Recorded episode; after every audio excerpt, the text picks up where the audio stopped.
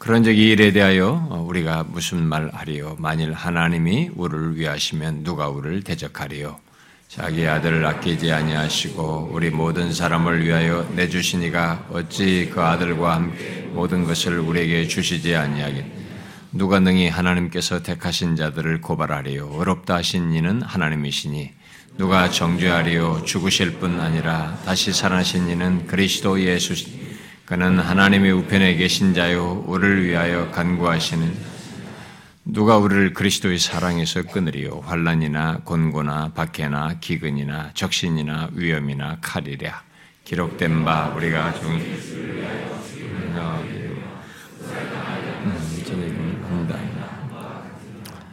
그러나 이 모든 일에 우리를 사랑하시는 이로 말미암아 우리가 넉넉히 이기느니라.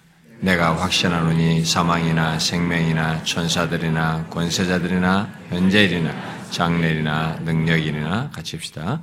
높음이나 기쁨이나 다른 어떤 피조물이라도 우리를 우리 주 예수 안에 있는 하나님의 사랑에서 끊을 수 31절 만일 하나님이 우리를 위하시면 누가 대적하리요? 라는 31절 하반절 말씀입니다. 아, 한 해를 보내고 어, 새해를 아, 또 맞게 되는 아, 이런 저녁 마지막 날 저녁 시간에 이게 사실 이런 연말과 연치를 맞는 이 시점이 되면 우리는 보통 이게 TV나 모든 신문이나 뭐 이런 매체들이 지나온 한 해가 어땠는지를 말하고 어, 새해를 전망하는 그런 말들을 하는 것을 보게 됩니다. 아, 그런데 언젠가부터 어, 아니 제법 오랜 기간 동안 어, 우리는 이게 아, 그런 회고와 아, 미래에 대한 전망들이 좀 점점 이렇게 어두워져 가고 좀 힘들다는 얘기를 자주 하게 되는 아마 그런 것들을 대세적으로 하는 것을 이렇게 듣고 보게 됩니다. 또 실제로 우리가 그런 걸 피부적으로 또 경험하는 면도 있습니다. 아, 물론 더 높은 기대와 아, 원함 때문에 아, 내가 더, 더 만족하려고 하는 어떤 기대치를 두다 보니까 거기에 못 미쳐서 그런 것도 있긴 하겠습니다만은 우리가 흐름상 이렇게 경쟁 사회 속에서 살아가면서 이게 잡을 얻지도 못하고 힘들어하는 이런 경험들을 더 하는 걸 볼 때 아마 이렇게 한 해를 회고하면 힘들다는 얘기, 또 미래를 전망하지만 이렇게 좀 어려움을 어, 예상하는 그런 얘기가 많습니다. 그러면서도 매년 어, 새해가 되면 사람들은 뭔가 달라질 것이라는 어, 희망스러운 기대와 소원을 갖는 것을 보게 됩니다. 그런데 흥미있는 것은 사람들이 미래와 관련해서 갖는 그런 기대와 소원 어, 속에 아이러니하게도 미래에 대한 어떻게 막 뭔가 소원을 빌잖아요. 뭔가 기대를 가면서 이렇게 아, 그런 걸 바라고 품는데 그런 어, 기대와 소원 속에 두려움과 불안의 그림자가 이렇게 드리워져 있어요. 사람들에게요. 곧 뭔가 달라지기를 바라고 기대하는 것 속에 이 불안과 두려움이 있다는 것입니다. 더 안전하고 안정하고 싶은 아, 마음 속에서 갖는 어떤 불안과 두려움 같은 것이 갖는다는 것이죠. 뭐 그것은 기업을 운영하는 사람들도 아무리 대기업이랄지라도 어, 그 미래를 생각하면서 그런 것을 갖고 또 개인들의 삶에서도 똑같이 같습니다. 아, 우리는 여기서 한 가지 아, 질문을 하게 됩니다. 그것은 왜 사람들이 미래를 대면하면서 그렇게 불안과 두려움의 그림자를 가지고 있을까? 그 기저에 그런 것을 갖고 있을까 하는 것입니다. 아무리 많이 갖고 또 상대적으로 볼 때 안전과 안정을 이루고 있다 해도 사람들은 미래와 관련해서 그런 어, 모습을, 그런 마음을, 그런 반응을 갖는 것을 보게 됩니다. 왜 그럴까요? 아, 그것은 우리가 사는 어, 이 세상에 우리의 안전과 안정을 깨는 죄와 악이 있고 누구나 예외 없이 부딪혀야 하는 한 가지 부정적인 사건이 우리 앞에 있기 때문에 그렇습니다. 그게 무엇입니까? 죽음이에요. 이 죽음이 있어서 인간은 아무리 지금 안정되어도 미래라는 시간을 생각하면 왠지 자기가 거부하지 못할 뭔가가 있습니다. 이게 두려움과 불안이라는 것이 다 기저에 있어요. 드리워져 있습니다. 아무리 지금 부유하고 금년이 많이 벌었어도 딱 미래를 생각하면 왠지 우리는 기저에 이 불안과 두려움이 이게 드리워져 있는 것을 보게 됩니다. 이 부분에서 여러분들은 어떻습니까? 여러분도 여러분의 미래를 생각할 때 그러하시는가요? 현재까지 살아온 것에서 또 현재 자신의 삶에서부터 한번 확인해 보십시오. 여러분도 두려움과 불안을 느끼면서 살아왔습니까? 그래서 미래를 생각하면 여전히 똑같이 그런 불안과 두려움을 갖습니까? 일단 예수를 믿는 사람에게 있어서 이 질문은 다른 대답을 요합니다. 만일 예수를 믿음에도 불구하고 자신이 현재가 그렇고 또 미래가 똑같이 두려움과 불안 속에서 이렇게 벗어나지를 못하고 있고 그 안에서 살고 있다면 그는 분명 오늘 우리가 읽은 31절 본문을 알지 못하는 사람이거나 알아도 적용하지 않고 있는 사람일 것입니다.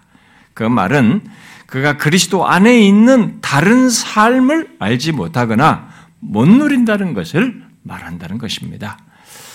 성경은 또 오늘 본문도 그리스도 안에 있는 자에게 이 땅의 삶은 그것이 현재든 미래든 두려움과 불안 가운데 살 삶이 아니라고 분명히 말하고 있습니다. 특히 미래와 관련해서 그렇다고 그렇게 불안과 두려움을 가지고 살 것이 아니라고 분명히 말하고 있습니다. 오히려 두려움과 불안을 넘어 확신과 소망 가운데 미래를 보도록 성경은 말하고 있습니다. 그에 대해서 성경은 수없이 증거하지만 오늘 우리가 읽은 본문이 바로 그 사실을 잘 말해줍니다. 만일 하나님이 우리를 위하시면 누가 우리를 대적하리요? 이 말이 그겁니다. 당연히 이 질문은 우리의 삶을 통틀어서 그리고 앞으로 이 땅을 사는 삶 속에서 그 누구도 우리를 대적할 수 없다는 것을 묻는 대답이 없는 대답할 수 없는 질문을 던지는 것입니다. 그래서 뒤에 35절 이하에서 우리를 두렵게 하고 불안하게 하는 삶의 문제들 또 미래에 있을 수 있는 것들로서 환란, 곤고, 박해, 기근, 적신, 위험, 칼 등을 말한 뒤에 이 모든 일에 우리를 사랑하시는 이로 말미암아 우리가 넉넉히 이긴다 이렇게 말하고 있어요. 그리고 나서 내가 확신하노니라고 어, 말을 하면서 그런 조건 속에서 확신을 얘기합니다. 현재와 장래 일이든 그 어떤 것도 하나님의 사랑에서 끊을 수 없다는 미래의 확실한 사실을 얘기합니다. 그래서 현재와 미래의 확실성을 확신하고 있습니다. 이미 금요 말씀에서 상세히 다루었기에 제가 이 본문을 상세히 다룰 것은 아니고요. 현재 아, 이, 본문을 통해서 이 시간에 한 가지 사실에 초점을 맞추어서 어, 좀 언급을 하려고 합니다. 아, 그것은 다가오는 새해 그리고 아, 그 이후에 계속될 우리의 어떤 삶에서의 미래와 관련해서 우리에게 있는 하나님을 믿는 백성들에게 있는 사실을 말하고자 하는 것입니다. 아, 본문 이하는 본문 이하 우리 같이 읽었습니다. 본문 이하의 그 내용은 우리의 미래와 관련해서 확신과 소망의 미래로 말하고 있습니다. 아, 물론 아, 오해하지는 마십시오. 아, 성경은 또 본문은 예수 믿는 자들은 두려움과 불안을 갖지도 느끼지도 않는다 이렇게 말하고 있지는 않습니다. 오히려 그런 것들을 갖고 느끼게 하는 삶의 현실이 현재와 미래에 있겠지만 그것이 우리의 미래를 다르게 하지 않는다는 확신과 소망을 말하고 있는 것입니다. 무슨 근거로 그렇게 말하는가?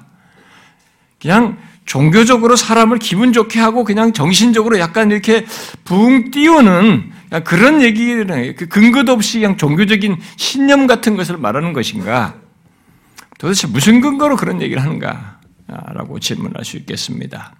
그에 대해서 본문을 넘어 뒤에 39절까지 계속되는 그 내용이 말을 하고 있습니다만 오늘 우리가 읽은 31절만 가지고 말하면 하나님이 우리를 위하시기 때문입니다. 여러분은 하나님이 우리를 위하신다는 것을 아십니까? 여러분들이 예수를 믿지 않는 사람에게는 이 질문이 해당되지 않습니다. 그러나 예수를 믿는 사람이라면 여러분은 이 질문에 답을 가져야 됩니다. 하나님이 우리를 위하신다는 것을 아십니까? 또 그것이 무엇을 말하는지도 아십니까? 이 사실은 이 땅을 사는 인간에게 다른 삶이 있으며 그것이 가능하다는 것을 말해주고 있는 것입니다. 땅을 밟고 사는 모든 인간, 태어나서 죽을 때까지 이 땅의 삶의 현실 속에서 살아가는 인간들. 우리는 그것을 벗어나지 못합니다. 우리가 뭐, 이 삶의 현실이라고 하는 것 속에 우리는 나면서부터 죽을 때까지 부딪히면서 거기서 어, 삶의 모든 것을 경험하면서 살아갑니다. 그리고 그 삶의 현실 속에서 이런저런 일을 보고 겪으면서 울고 웃고 고통하고 신음하고 분노하고 두려워하고 불안해합니다. 모든 인간의 삶이라는 게 일반적으로 그렇습니다. 그리고 언젠가는 죽습니다. 그런데 오늘 본문은 그런 삶의 조건이 전부가 아닌 다른 삶이 있다는 것을 말해주고 있는 것입니다. 무엇입니까? 하나님이 위하시는 것 속에서 사는 삶이 있다는 것입니다. 그런데 누가 그런 삶을 산다고 말하고 있습니까? 바로 우리로 말하는 사람들입니다. 여기 우리는 누구를 말합니까? 여기 우리는 앞에 로마서 8장 1절에서 계속 말해온 대로 1절 이하에서도 말해온 대로 그리스도 예수 안에 있는 자, 곧 예수 그리스도를 믿는 자입니다. 여기 우리를 어, 뒤에 9절과 10절에서는 하나님의 영이 공하는 자, 그리스도께서 계시는 자로 말하기도 합니다. 또 14절에서 17절에서는 하나님의 자녀로 말하고 하나님의 상속자요 그리스도와 함께한 상속자로 말합니다. 바울은 앞에서부터 계속 예수 그리스도를 믿는 자는 그렇게 다양, 믿는 자를 그렇게 다양하게 말하면서 자신을 포함한 로마의 그리스도인들을, 결국 오고는 모든, 모든 그리스도인들을 우리로 말하고 있습니다. 그래서 하나님이 위하시는 자는 바로 예수 그리스도를 믿는 자를 두고 말하는 것입니다. 여러분은 이것을 알고 있습니까? 아니, 실제로 자신의 삶 속에서 확인하고 있습니까? 여러분, 이것은 사실입니다. 예수 믿는 자에게는 이건 사실이에요. 이것을 자신의 삶 속에서 확인하지 못하는 사람은 그 사람은 문제가 있습니다. 예수를 믿는 문제에 있어서. 아주 형식적이거나 뭐 신자가 참 신자가 아니기 때문에 아마 그럴 겁니다. 진실로 예수 그리스도를 믿는 자에게는 이 사실이 실제예요. 이것은 사실입니다. 예수 믿는 자는 다 그것이 있고 있어야만 하는 것입니다. 그러면 과연 하나님이 위하신다는 것은 무엇을 말할까요? 수신이 되어준다는 것일까요? 또 앞으로 살아가는 동안 우리를 편안하게 살게 해주고 하는 일마다 잘 되게 하는 것을 말할까요? 여기 하나님이 우리를 위하신다는 것을 너무 막연하고 낭만적으로 생각하지는 마십시오. 오늘 본문에서도 우리를 대적하는 이가 있다는 것을 시사하고 있습니다. 누가 대적하리요 라고 하면서 대적이 있다는 것을 시사해요. 뒤에 35절 이하에서도 말하듯이 우리의 인생 속에는 특히 앞으로 살아갈 미래라는 시간 속에는 지금까지 보고 경험했듯이 삶 속에서 환란을 겪을 수 있고 다양하게 힘들고 고통스러운 것이 있을 수 있다는 것을 곤고나 박해나 기근이나 적신이나 위험 등으로 말하고 있습니다. 심지어 칼, 곧 생명의 위험까지도 겪을 수 있다는 것을 말하고 있습니다. 그것들이 누구나 이 땅을 살면서 겪는 힘듦과 고통, 어려움들일 수 있습니다만은 예수 믿는 것 때문에 더해지는 고난과 환란을 겪을 수 있는 것들로 말하고 있는 것입니다. 이단들과 거짓된 사람들은 하나님을 믿으면 예수를 믿으면 모든 것이 잘 된다고 말합니다. 그러나 우리가 예수 믿으면서 경험하듯이 그렇지 않습니다. 오히려 우리가 믿음 지키려다 보니까 더 힘들어요. 더 힘든 것을 많이 경험합니다. 그것은 다가오는 새해에도, 아니, 주님 앞에 설 때까지 우리 앞에 펼쳐지는 미래도 달라지지 않습니다. 그러나 여기서 중요한 것은 예수 믿는 우리에겐 설사 그런 것들이 있는 미래라 해도 한 가지 명확히 구분되는 것, 바로 하나님이 위하시는 것이 있다는 것입니다. 우리의 삶에 또 미래라는 시간 속에는 이 사실이 있는 거예요. 하나님이 우리를 위하시는 것이 있는 것입니다. 여러분에게, 여러분은 질문하고 싶을 겁니다. 뒤에 35절 이하에서 말하는 환란이나 어려움이 있는 삶의 조건에서 그런 것이 있는 미래의 삶에서 하나님이 위하신다는 게 뭐냐? 아니, 위한다고 하면 그런 것들이 있지 않게 해줘야 되는 거 아니냐? 이렇게 질문하고 싶을 거예요. 만일 그런 질문을 갖고 있다면, 어, 이 부분에 대해서 여러분들이 눈을 떠 진짜 위하는 것이 무엇인지 보셔야 합니다. 예수 믿는 사람은 그걸 보는 사람이거든요. 보셔야 해요. 위하는 것 같지만 나중에 보면 위하는 것이 아닌 가짜 위함이죠. 그런 것이 아니라 진짜로 위하는 거예요. 하나님은 얄팍한 위함에 대해서 알지 못합니다. 여기 하나님께서 우리를 위하신다는 것은 우리에 대한 한 가지 사실을 전제하고 있습니다. 그것은 우리를 영원까지 위하는 것입니다. 그 말은 우리들이 단순, 단순히 죽어서 뭐 천국에 가는 구원 정도가 아니라 그리스도와 함께한 상속자로서 그와 함께 영광을 받기까지 곧 영원한 영광에 이르기까지 그 과정에서도 우리를 위하신다는 것입니다.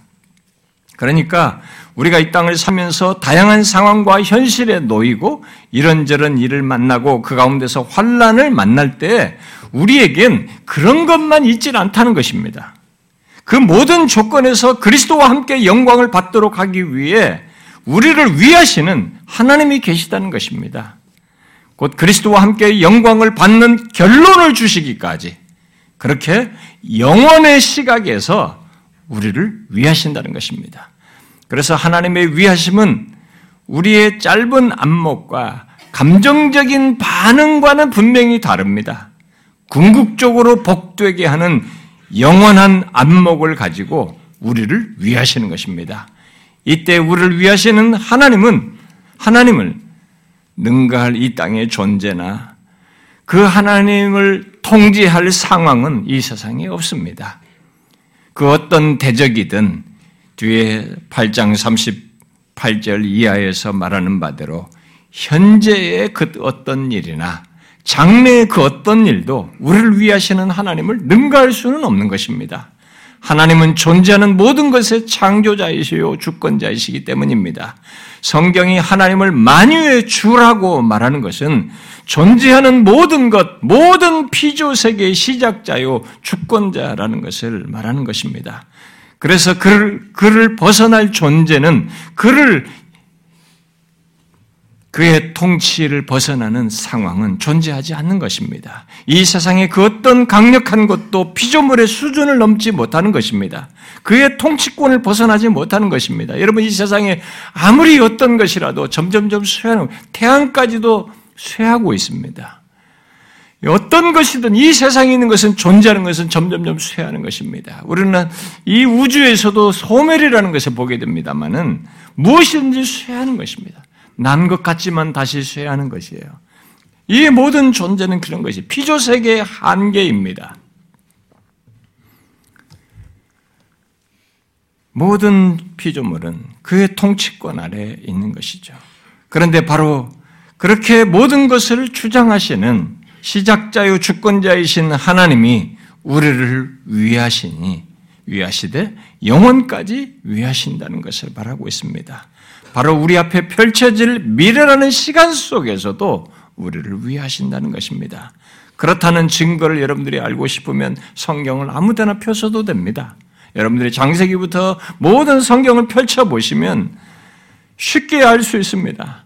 하나님께서 궁극적인 구원을 이끄시기 위해서 그의 백성들 앞에 놓인 문제와 다양한 현실 또 예측이 안 되는 미래라는 시간 속에 그 결과와 관련해서 하나님이 어떻게 위하시는지 우리는 성경에서 쉽게 찾아볼 수 있습니다.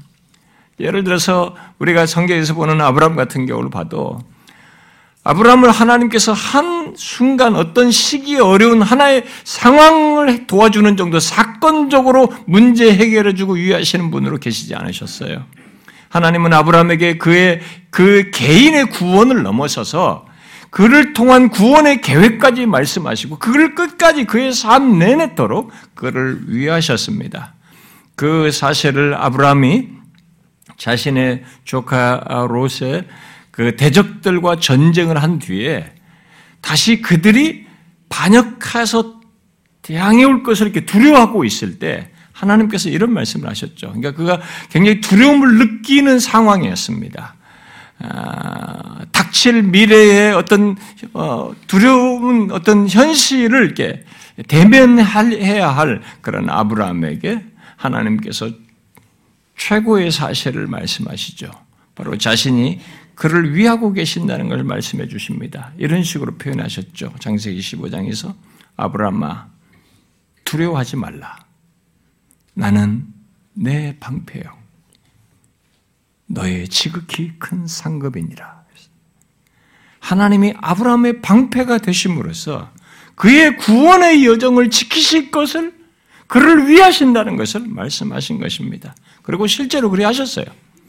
그 당면한 상황에서뿐만 아니라 그의 삶이 다하기까지 그의 구원과 그를 통해서 이루시고자 하는 하나님의 뜻을 다 이루기까지 하나님은 아브라함을 위하셨습니다. 우리는 모두 현재 이상을 보지 못합니다. 우리는 내일을 몰라요. 내일이 무슨 일이 날지 모릅니다.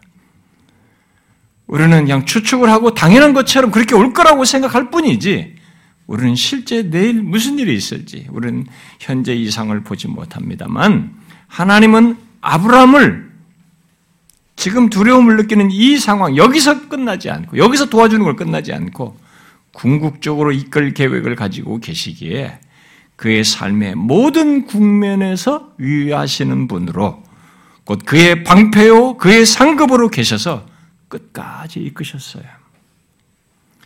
우리는 그런 역사적인 증거를 기록한 말씀을 어, 통해서 어, 다른 많은 사례들을 보게 되는데요.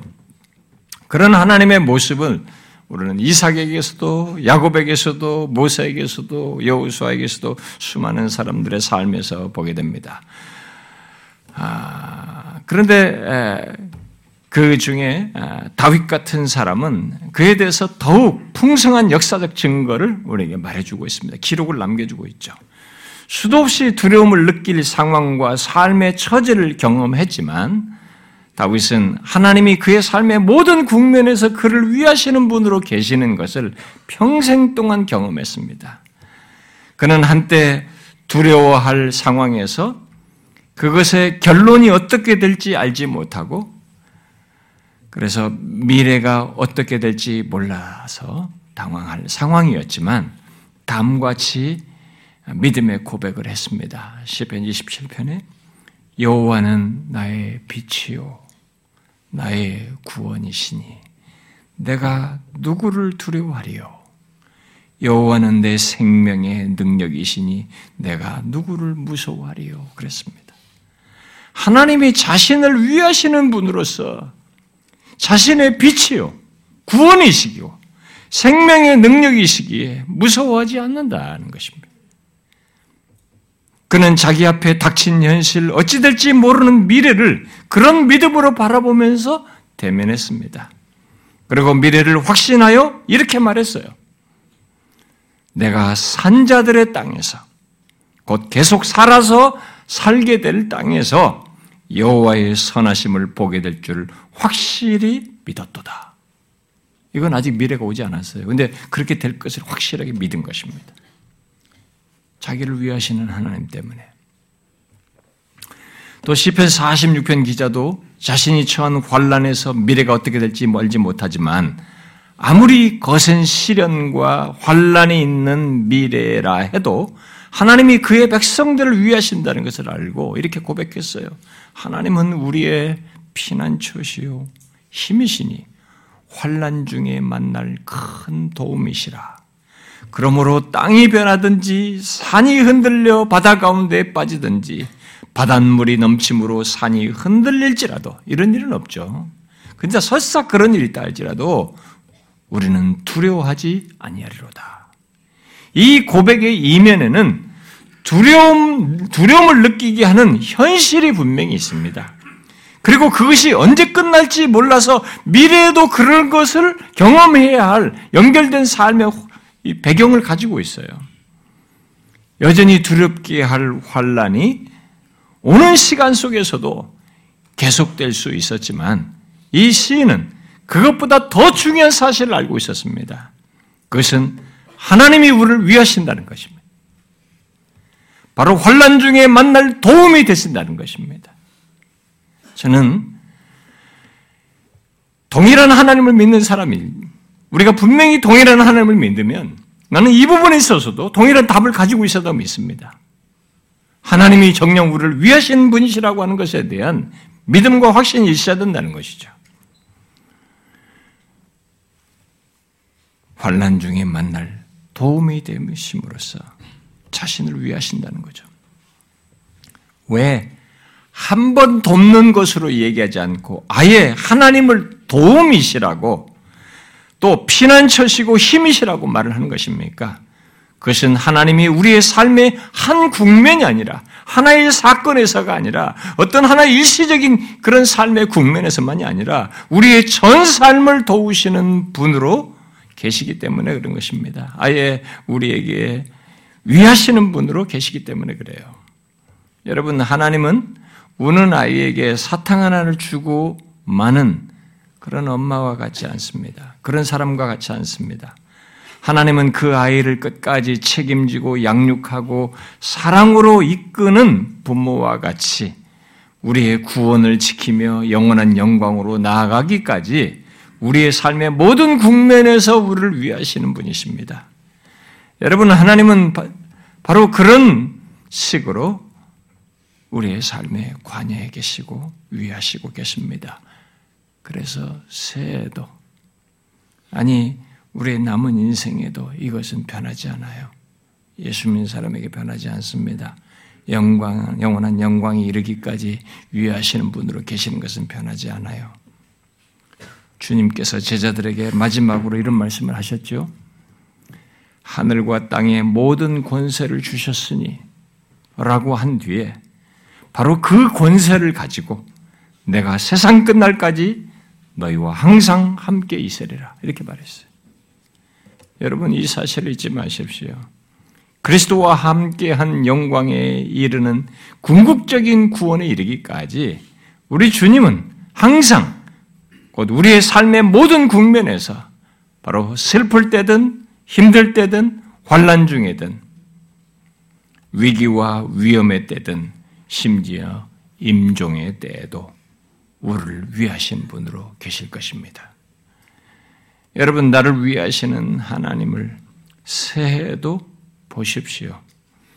우리의 모든 삶의 환경, 처지, 문제, 또 시련과 고통의 순간에도 우리를 위하시는 분으로 계셔서 단순히 상황 해결 정도가 아니라 그리스도와 함께한 후사로서 영원한 영광에 이르도록 위하시는 하나님을 보십시오.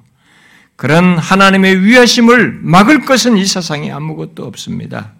그런 하나님의 위하심 속에서 여러분이 있다는 것을 예수 믿는 우리들이 있다는 것을 기억하십시오. 이것을 알지 못하는 것은 신자로서 제대로 삶을 사는 게 아닙니다. 자신의 삶 속에서 하나님이 위하시는 분으로 계신 것을 알지 못한다는 것은 그건 정상적인 신앙생활이 아닙니다. 그냥 종교생활하는 거죠. 그렇지 않아요. 하나님의 백성은 그리스도인들은 삶의 모든 국면에서 또 모든 시간 속에서 하나님이 위하십니다. 그 위하시는 하나님을 풍성히 경험하는 한 해가 되기를 소망하고요. 이 부분에 대해서 추상적으로 생각하지 않길 바랍니다. 그래서 여러분들이 다음 1년을 보내고 아마 또 인생을 다 살고 임종이 갖고 왔을 때도 여러분들은 분명히 신자이라면 정상적인 그리스도인이라면 여러분들은 고백할 것입니다. 하나님이 자신을 위하셔서 이 자리에 이르게 하셨다는 것을. 그게 우리의 삶 속에 있는 비밀이에요. 이 세상에는 눈에 보이는 것이 전부 그런 삶만 사는 전부가 아닙니다. 그런 삶 속에 주의 백성들에게는 다른 요소가 있어요. 하나님이 우리를 위하시는 것입니다. 삶의 큰 도움으로 돕는 이로서 우리의 삶 가운데 관여해 계십니다. 그래서 환란이든 고난이든 그 상황만 보지 마십시오. 궁극적인 구원, 영혼의 시각에서 우리를 위하시는 하나님을 보십시오. 새해 이 하나님을 더욱 풍성히 생생하게 경험하는 저와 여러분이 되기를 소원합니다. 자, 기도합시다.